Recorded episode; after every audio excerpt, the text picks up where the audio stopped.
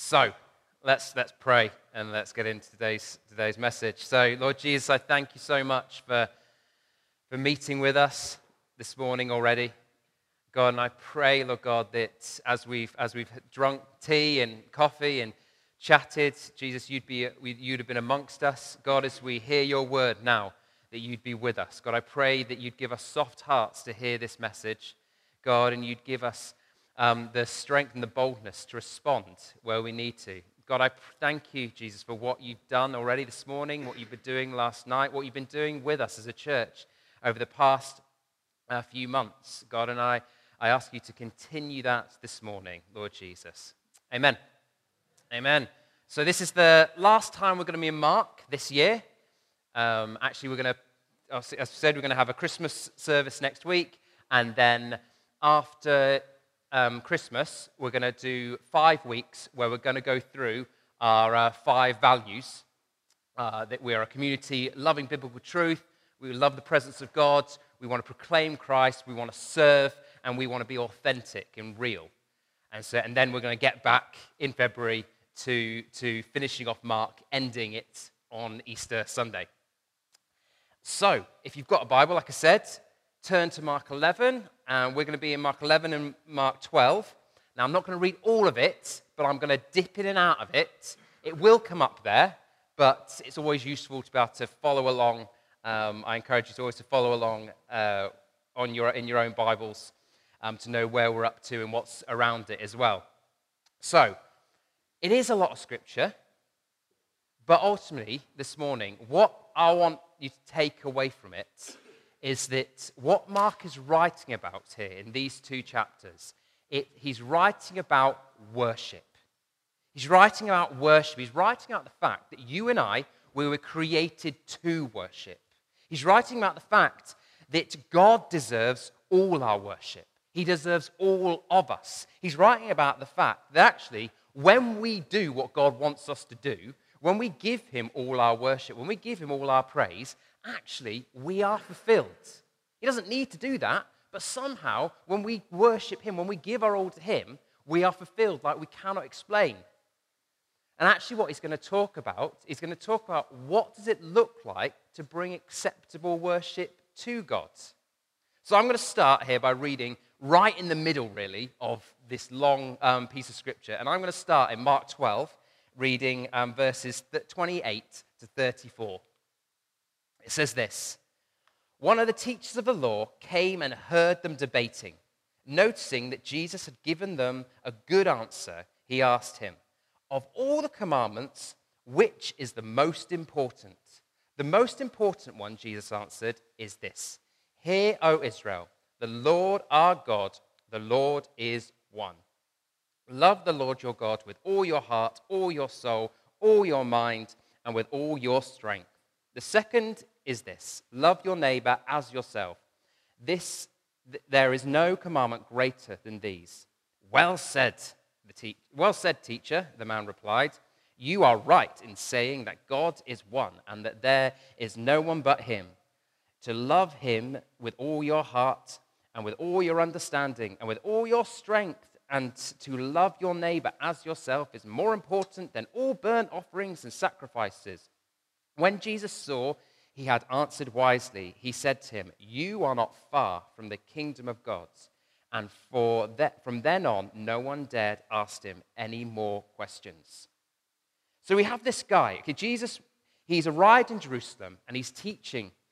And loads of people, the Pharisees and scribes, if you look back in chapter 11, you see the Pharisees and the scribes, they come into him. Ian taught last week how that he was teaching his disciples using a fig tree as the analogy, and how he said that he would, if you have enough faith, that this obstacle, and actually what he's pointing to is the Temple Mount, would be, could be taken from where it was and thrown into the sea. That actually nothing can stand in our way if we have enough faith to get to God. And so this, te- this, this guy comes to him and he says, Teacher, I have all of Scripture if you hold your Bible, the majority of it is Old Testament, and that's what they would have had. It says, out of all of these pages, what's the most important thing? What's it all about? Teacher, what does true worship ultimately look like? You know, what does, what does loving the Father, what does loving God, what pleases the Father most? And what's interesting, do you get the guy's response? Jesus says, you know, to love God with all you've got, to love God with, with your, with, with your um, heart, soul, mind, strength, with everything, and then to love your neighbor as well. And, but what's interesting is the, te- the, the guy who comes to Jesus doesn't go, oh, oh, right, okay, yeah, I mean, that makes sense. And what does he say? He says, you're right. You're right. So we see here that straight away, the guy wasn't coming to Jesus to ask him a question. He was coming to test him to see, Jesus, do you actually know as much as you people say you do? But actually, he knew the answer. And what we find from Jesus is, what does Jesus say? He said, when Jesus heard his response, he said, You are not far from the kingdom. Which is nice, but it's, I think, as you're laughing, it's not there, is it? I'm really close, I can almost touch it, but you're not in the kingdom. And, but, and so, how many of us are the same? We can, we, can, we can say, I know the answers. Someone might ask you on the street something about Christianity, might ask you something like, about your faith, and you're like, well, I know the answer to that. Are you doing it? Are you doing it? Jesus says, Love the Lord your God with all your heart, all your soul, all your mind, all your strength, with everything. Love him. And I don't want to take anything granted, granted here. Who is he talking about? We can say God, but who is he talking about? Because there's many small g gods, as we've seen over the past, past few weeks. There's many small g gods which all by, um, are competing for our attention. You know, money, sex, success, fame, Allah, um, individualism, family, you name it. There's many, many small gods which are all competing for our attention. But there is only one God who deserves your all who deserves your everything. You see, the, these guys who are asking Jesus all these questions, these are what we call the Jewish elite. These were the scribes, these were the Pharisees. These were the guys who knew their Bibles inside out. Okay, and actually, they had life pretty nice. I mean, no one really had life amazingly under the Roman Empire, except for the Romans. The rest it was pretty rubbish life. But the Jewish elite, they had things pretty nice. You know, they had the temple system. They had work deals, especially the, the, this group called the Sadducees. They'd work deals with the Roman officials so that they could do things basically what they wanted to do. They could, they could live life how they wanted. They could, they actually they could get reasonably rich and not be Roman citizens. They'd worked really hard. They were also, they were from the right kind of families as they'd see it. They were, they were, as they saw it, descendants of those who Moses said um, a couple of thousand years ago, you are, you're the priesthood. They, they were descendants of them. You know, so they had, they'd worked hard, they were from good family, and actually also, also they'd studied really hard. These guys were smart. These guys, I mean, uh, you know, most of us, I'm sure all of us probably, we need to look up what the Bible says about X, Y, Z. These guys, you just told them where it was, and they just quote it. They knew it off by heart. These guys were super, super smart. They were worked hard. They had good birth, good, good, good breeding. They had good birthright. They were well educated. And these guys, they come to Jesus and, and they see that Jesus is starting to stir things up. He's starting to annoy them because he's saying stuff like, this sacrificial system I'm, I'm doing away with. I'm going to do away with this stuff. And they don't like it. So they rightly, they come to Jesus and they ask him earlier on in this passage, they say, What authority do you have, Jesus, to say these things? Ultimately, who are you, Jesus? Who are you? Who are you, Jesus? Actually, what Jesus goes on to say is he quotes, he quotes from Scripture and he says, he quotes, quotes from Deuteronomy 6, and he talks about loving the Lord your God. And what Jesus is going to do in a minute, he's going to actually say, That's me. I'm God. Which you'll read in a bit, it says actually they go away and they want to kill him because they understood exactly what he was saying. Because to claim to be God is blasphemy and therefore deserves death. But he reads when he's, when he's, um, when he's te- talking to them and he quotes from Deuteronomy 6 and he says, I am, as he says, love the Lord your God with all your heart, all your mind, all your soul, everything. And when he says Lord, he means Yahweh.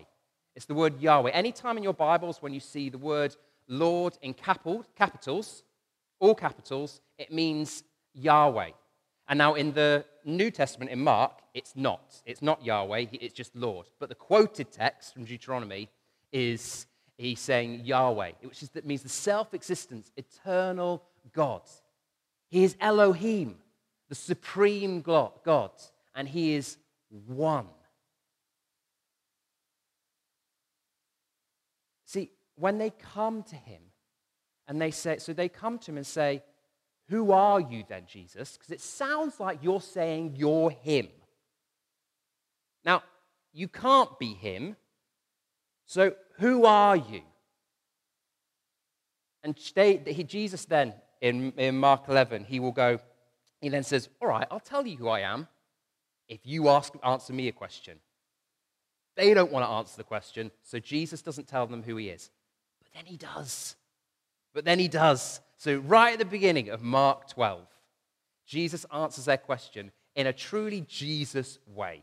He tells a story. And when, when he tells stories, he's always looking at, say, who are you in the story? And hint, it's never usually the hero. No, it's never the hero. God is always the hero in the story. So let's read Mark 12, verse 1 to 10. It says this A man planted a vineyard. Remember, this is in response to, Who are you, Jesus? He says, A man planted a vineyard. He put a wall around it and dug a pit for a winepress and built a watchtower.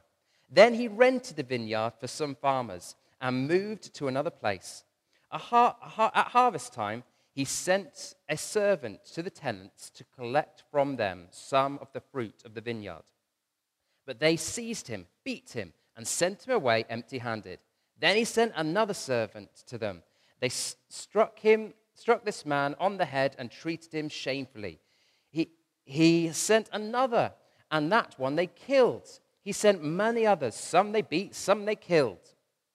He had one left to send, a son, whom he loved. He sent him last of all, saying, They will respect my son. But the tenants said to one another, This is the heir. Come, let us kill him, and the inheritance will be ours. So they took him and killed him and threw him out of the, out of the vineyard um, to, the, to the other.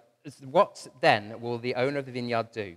He will come and kill those tenants and give the vineyard to others. Have you read this passage of Scripture? The stone that the builders rejected has become the cornerstone. Who they knew what Jesus was saying here. So, who's God the Father in this, this passage? You can answer, it's not rhetorical. Who's God the Father? The owner. He's the owner. Who's Jesus? The Son. Yes. Who are they? The tenants. They are the tenants. So Jesus saying, You are tenants. They are saying, No, Jesus, we've got what we've got because we've worked really hard, because we've done all the right things. And Jesus saying, Yeah, you might have worked really hard, but actually, everything that you own, everything that is yours, everything that is good is from God. Not just the job, not just your position, but actually everything you have. The, you know, you, we, we out here, we might say, actually, well, I've got money, and I've got money because I worked really hard. And yes, I believe you did. But actually, the ability to work hard is from God. The health to have that job, the mind to be able to do the job that you did. Everything is from God. He is saying, We are just tenants. We are just tenants, and without the landlord, we've got nothing. Without the landlord, we've got nothing. You might have, he's saying to these, these Pharisees and Sadducees and all their Jewish elite, he might, be, he might say to them, you know, you may have authority, money, position, education, but it's all from God. It all comes from God. Your authority comes from God. Your home, your job, your family, they are all gifts from God. See, we are just tenants. We are just tenant farmers. He is the Son. Jesus is Yahweh. He is Yahweh Elohim, one with the Father. And it is Him, Jesus is saying, that we are to worship with all our mind, soul, strength. He is the one who we are to come to and give everything to. You see, we may and many of us do. We might come here on a Sunday, we might meet Christian friends, and we might say with our mouths, you know, Jesus Lord. Yeah, we believe Jesus is Yahweh, He's Elohim. But are we truly giving Him everything? Are we truly giving Him our all? And we say this is extremely difficult, especially when we put ourselves in the wrong box when we believe, oh, I'm a self made man, I'm a self made woman. I've got all I've got because I did it. I did it. I deserve. Actually, that's completely wrong. That's completely wrong. You see, yes, we work hard. We're called to work hard. We're called to use the gifts and talents that God has given us. But actually, without the landlord, we've got nothing. Without the landlord, we've got nothing. So we find it, we'll find it so much easier to be able to give God everything when we put Him and us in the right position. We put Him in the right position and say, Yes, I realize that you are the supreme God. You are the self sustaining I am, the Yahweh, who from who, uh, from who comes every good and perfect gift. You created everything. And me, without you, I have nothing. I only have what I have by the grace of God.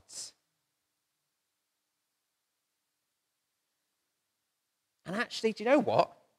Maybe like us, the Pharisees, these guys, they don't like this.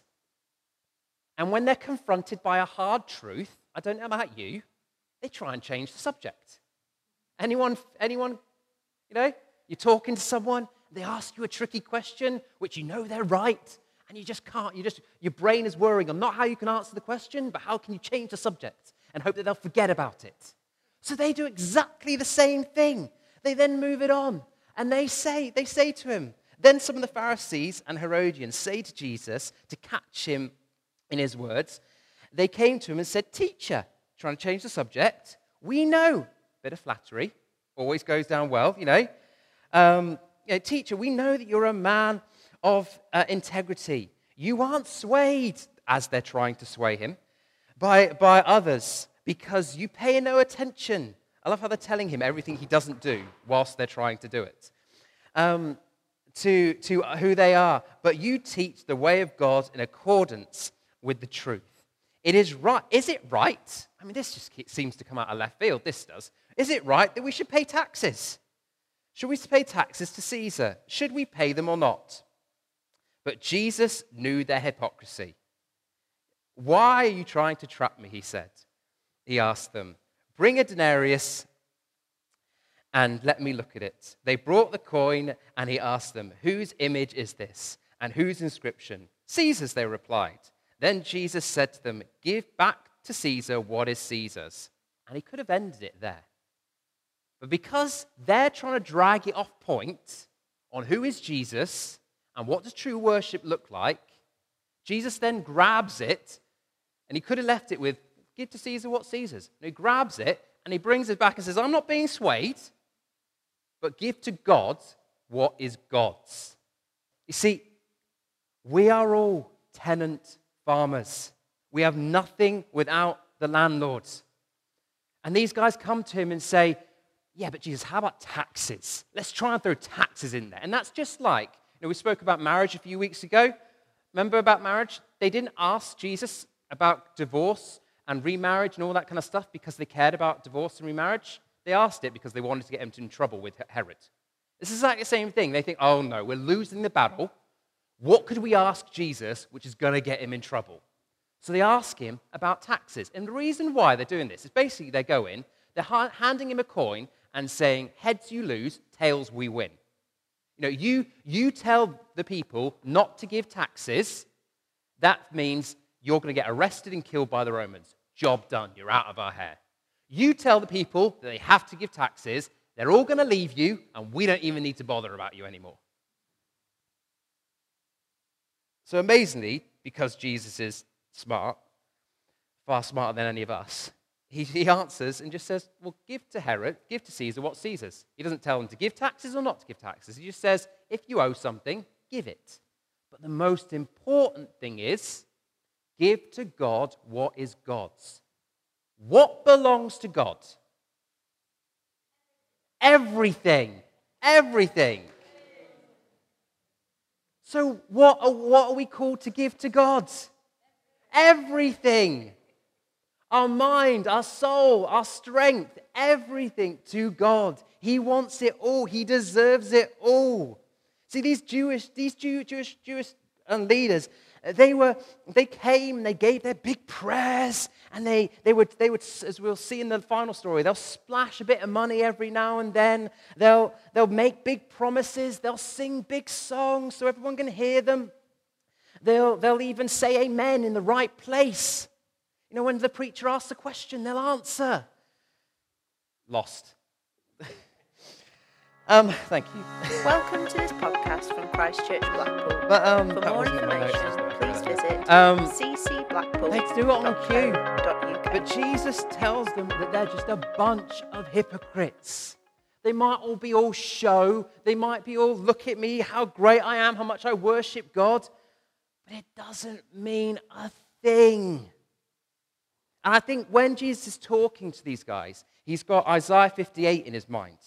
Because in Isaiah 58, the people of Israel, they're, they're doing exactly the same as these guys.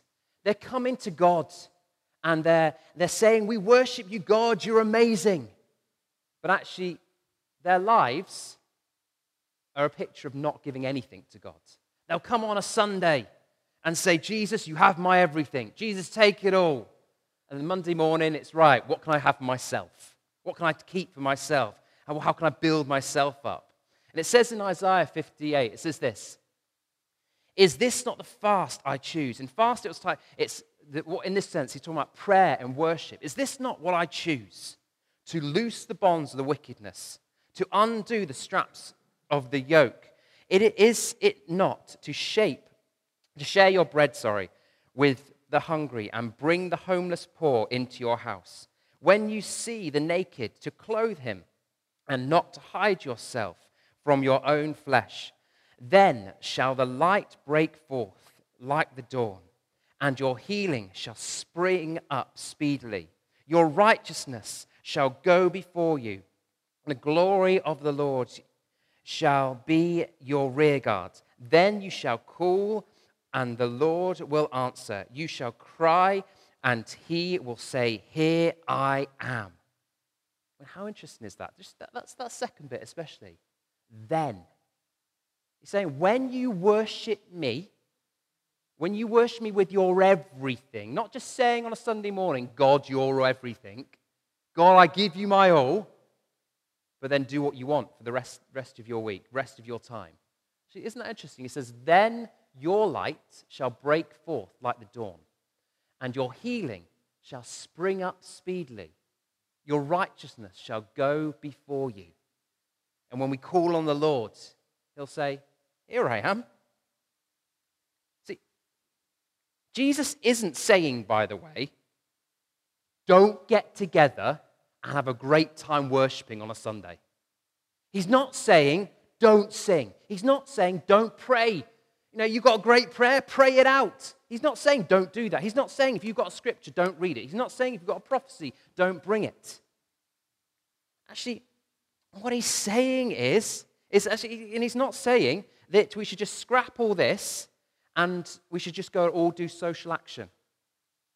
No, he's not. That's not what he's saying. But actually, we come on a Sunday. We come when we meet together, when we gather to worship. And our worship should be an overflow of what's going on in our hearts. It should be an overflow. Know, God, I'm meeting with you. God, I've given you my everything, and, and you're showing yourself to be good. And you just can't hold it in. You want to sing. You want to give praise to Him. You want to shout it out. You want to sing at the top of your lungs how good it is, how good He is. It's just an overflow of what's going on. I mean, if you're struggling, if you struggle on a Sunday when you're in a room full of faith, then the chances are you've probably been struggling all week to give your all to Him. We, we come on Sunday and, and, and we, we come, and it's a time where we, can, where we can say, we can declare, we can get prayer, and we can be filled up again. I'm not saying we don't get filled up during the week. We're called to be filled up with the Spirit every single day. But actually, there's something special about being in a room full of faith and receiving His Spirit. And that empowers us to go out. You read in the Gospels, you read in, in Acts, time and time again, just before, you read all the miracles that happen in the book of Acts. You read the few verses before, it said, they went out filled with the Holy Spirit.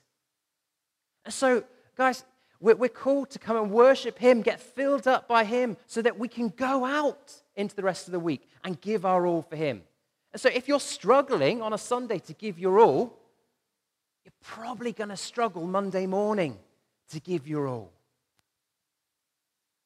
You see, it's not we do social action, we give to the poor, or we have great times of worship. It's both. It's both. It's in all my life Sundays, Mondays, Tuesdays, Wednesday, Thursday, Friday, Saturday. We give our all, whatever that looks like. That means we give our all. We give our all when we're at work. We give our all to our family. We give our all to wherever we find ourselves. We give our all in singing, we give our all in searching the scriptures because we're doing it for His glory. We're doing it out of obedience. That's why, why we love to baptize people. As I say, we're having baptisms in February.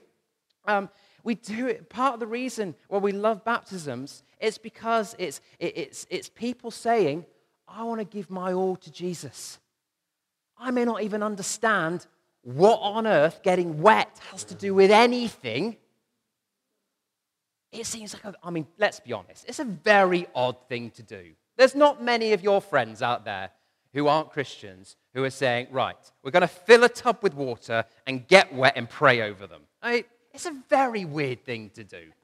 But God asks us to do it, doesn't He? He asks us to do it. So, actually, part of baptism is that it's pleasing to God because we're giving our all. We're giving our all to Him. See, wherever we are. You see, and Jesus says actually that when we give our all for Him, what does He say? He says, you're, you're, when we give our all for Him, whether it's directly on a Sunday when we're giving our money or whatever, or whether it's to our friends or to that stranger, that person in the car, when we're doing those things that feel like, where is God in those things? What does Jesus say? He says that when you give, when you do for the least of these, you're doing for me. You're doing for me. So I want to encourage you guys. Where is God calling you to give your all? I want you to search yourselves this morning. Are there areas of your life where you're like, nope, I've given Jesus this, actually, I'm still holding on to these, this thing, these things. Actually, they're all things. And actually, the really annoying thing is, you might go, Jesus, I give you my money. And then all of a sudden, you're tempted to take it back again. So we have to, we have to continually go, Jesus, I give you my all, but I want to take it back. No, no, I give you my all, but I want to take it back. No, I'll give you my all. We have to continually keep doing it. It's a continual thing every day, it's part of the struggle. And finally, Jesus then shows us it's an amazing picture, this. Jesus then shows us a real life parable, something happening right in front of him. He's, he's just in the temple courts and he just goes and sits down and he's watching. And I'm sure he knows what's going to happen, but he's just saying to those around him, See that woman over there? Just watch her. Because I've been talking about what it means to give your all. That God, that Jesus deserves everything. This woman, who no one has noticed, you notice her right now because she is a picture of what it looks like to give your all in worship to God. Says Jesus sat down opposite the place where the offerings were being put and watched the crowd putting their money into the temple treasury. Many rich people threw large amounts, but a poor widow came and put into it two very small copper coins. Just for interest, those of you who may be slightly older, the King James Version says a farthing. Does anyone actually know what that is? A quarter of a penny. Huh? Of an old penny. So, whatever that is, it's not much, okay? Calling his disciples to him, Jesus said, Truly I tell you, this poor widow has put more into the treasury than all the others. They all gave out of their wealth, but she, out of her poverty, put everything, all that she had to live on. Let's say, firstly, giving your all is a personal thing. Giving your all is, some, is between you and God. You know where you're not giving your all. It's not for us to say, you're not giving your all. Okay? It's not for us to judge others. The Holy Spirit can, can, can bring other, can, can convict our hearts. We're not there to judge one another's. So actually, we would, we, with our eyes, you know, we've, we've got this fund or we've got this kind of, we want to give to the poor. You know, as, as we're doing, we want to give to the poor this Christmas. And we're looking and we see these rich people come in and, yes, Lots of money, lots of money. This pathetic woman with a half a penny or whatever, what's that going to do? I mean, obviously, she's probably got more to give. She's just holding back. She's just giving, the, she's just giving whatever is in her back pocket, isn't she? But Jesus sees the heart. He's no. These rich guys, they, had, they were holding back an awful lot. But this woman who gave the least, actually, she gave everything. She was giving everything, all that she had to God. See, she knew that she was just a tenant. She knew that however much she had, however small amount it was, or ever how much she would have in the future, it was all down to God. She knew that God was the God who had given her everything. And even though it wasn't much, she loved him and she was willing to give him everything back heart, mind, soul, and strength. She strove to love others as God did. I'm not, I'm telling this next little bit, I'm not saying I'm perfect by no means. Um, but um, if you've got this, you might have got this from being around me for a bit, but health is really important to me and Jen. Health's really, really important to me. I don't have a lot.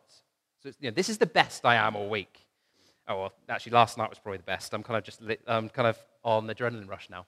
Um, um, but actually, health is really important to me because actually, the healthier I am, the more I can do for Jesus. He doesn't need me to do it, but actually, I get to join in. The healthier I am, the more money I can earn, which means the more money I can give to Jesus. The healthier I am, the more time I can spend with other people, which means the more time I can spend investing in them and speaking to Jesus with them. See, my heart is that we all desire more. I want you all to have more. As we said the other week, if you're good at making money, make more money. It's not sinful.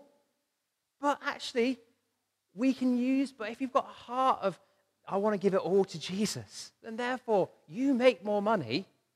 The kingdom, you get, God doesn't need more money, by the way, okay? He doesn't need your money, but you get to participate more in your giving, in your serving. God will do it one way or the other. He'll either do it through you or he'll bring someone else. Don't miss out on your opportunity. You see, I want to see, I want to see so much done in this place. I want to see God do more than I've ever seen before. You see, this woman was the same. That's why she was able to give everything. And Jesus challenges us to do the same. So, where is your life? Where is your life? Where in your life are you holding back? I mean, what I love in that passage from Isaiah, which I reckon Jesus was thinking about at the time, is that if anyone can remember, when, they, when people give their all, when we give our all to Jesus, when we stop holding back, can anyone remember what he said? What did Jesus say? What did God say that his promise was? When that happens, your light will shine. What else? Healing, yeah. And people will see. You're right. Actually, do you know what? Well, you probably do. If you've been around here one week, you'll know. I'm really passionate about healing. Really passionate about healing. I believe God's alive and He can move today. And I believe, like that, God can make anyone well. He can deliver us, He can make us well, just like that. And it is a grace gift. But somehow, for some reason, actually, sometimes God doesn't. And I think part of that sometimes is He's wanting us to desire Him. He's wanting us to fight in prayer. He's wanting us to actually say, Jesus, I want you so much. I'm going to stop holding back whatever I'm holding back, and I'm going to give you everything. And then he goes, There's a man, there's a woman I can use. Now, I'm not saying that if you pray for someone and you see them healed, that you're perfect. I'm not saying you have to be perfect to pray for someone and see them healed. But actually, there's a sense here. And, it, and I want us to see it in greater measure. I want to see God move in greater measure. I'd love it. I don't want this just to be a dream. I want this to be a real thing. That you are out in the streets and you hear conversations. Oh, I've just been diagnosed with cancer. I've just been, I've just been, um, I've just, I, I've, I've broke my leg, I broke, I broke my neck, I broke my leg, or whatever, and I've got this life-changing situation now. And the word comes, why don't you go to Christchurch? Because they seem to believe in a God that heals. And when they pray, do you know what? Sometimes they don't even pray. And just as they're worshiping, people are healed. I mean, it's already happened. I, want to see, I don't want to just see it once every few weeks. I want to see it every week. I mean, I, I don't want to, I want to not just be saying next year, wouldn't it be great? I want us to be able to say, do you know what? This happened, this happened, this happened, this happened. You know, we can all look back a couple of weeks ago and say, wasn't it amazing for Monica? And actually, let's have more of it. Let's have more of it. But we're not going to have more of it if we're all just a church of, yeah, Jesus is just an optional extra you know, I go and I like singing a few songs. I go to hear a message. I feel good inside. And then I just get back on my daily life. No. If we seek Him with all our soul, mind, body, spirit, strength, I've been reading this all week and I still can't remember which ones He says. But um, you know, if we seek Him with everything, we worship Him with everything. Actually, there's a sense of as we do that, healing comes, freedom comes. So don't you want to see that more? Don't you want to see that more? So, like I said at the beginning, these passages are about worship. These passages are about Jesus worship, worshiping Him. It's about when we worship, it is good. It is good to worship Him. And you don't need to just feel that goodness now. You can feel it this afternoon, tomorrow. And actually, we see that acceptable worship to God is when we say, Jesus, have it all. Have it all. I'm going to finish there. I'm going to pray. But so, Jesus, I ask you, God, come. Come, Spirit. Come show us where we're holding back. Come show us where we're not giving you everything. God, I pray that you change our mindset to not that we have got all this stuff and God, we might occasionally give you a bit, but actually, you've given us everything. And what a joy and delight it is to say, No, Jesus, use what I've got for your glory. Jesus, change us right now. God, and I pray for those of us here who might be suffering. God, I pray for those of us here who, who need healing. God, I pray that you would heal us. God, I thank you, Jesus, that you're not a God who we need to twist the arm of. Actually, James and John, they're walking through the streets and they don't say, Please, Jesus, heal this, this man who's lame. They don't say, Jesus, if it's your will. They say, In the name of Jesus Christ of Nazareth, get up and walk. Lord Jesus, that's the God who we worship. So, God, any sickness, any disease, God, we tell it to go. Go in your name. If there's those who are here or those who haven't been able to make it this morning because of mental illness, they feel alone, they feel depressed, we say, Spirit of depression, go in Jesus' name. God, if there's those who are suffering, Lord Jesus, with long term illness, where there's no hope medically for them, Lord God, we say, go. Go in your name. Lord Jesus, we pray for friends, we pray for family who don't even live anywhere near us, who are suffering right now. Lord Jesus, we say, go. Lord God, we say, may illness go. Lord God, may chronic illness go. May cancer go. Lord Jesus, may it go in your name, Lord Jesus. Not because we're great, not because we're awesome, but because you are the God who defeated sickness, sin, and death. Lord Jesus, make us a church, God, who gives our all to you. Not just a little bit, not just holds back one or two things, but God constantly is striving to give our all to you. And Lord Jesus, may we be a church that is a place where people go, Do you know them? If you're feeling sick, if you're feeling down, if you're feeling depressed, go to them. I don't know why, but somehow when they pray, things happen. God, do it amongst us. Make us hungry for you. Amen. Thank you for listening. For more information, downloads, and podcasts, please visit ccblackpool.co.uk.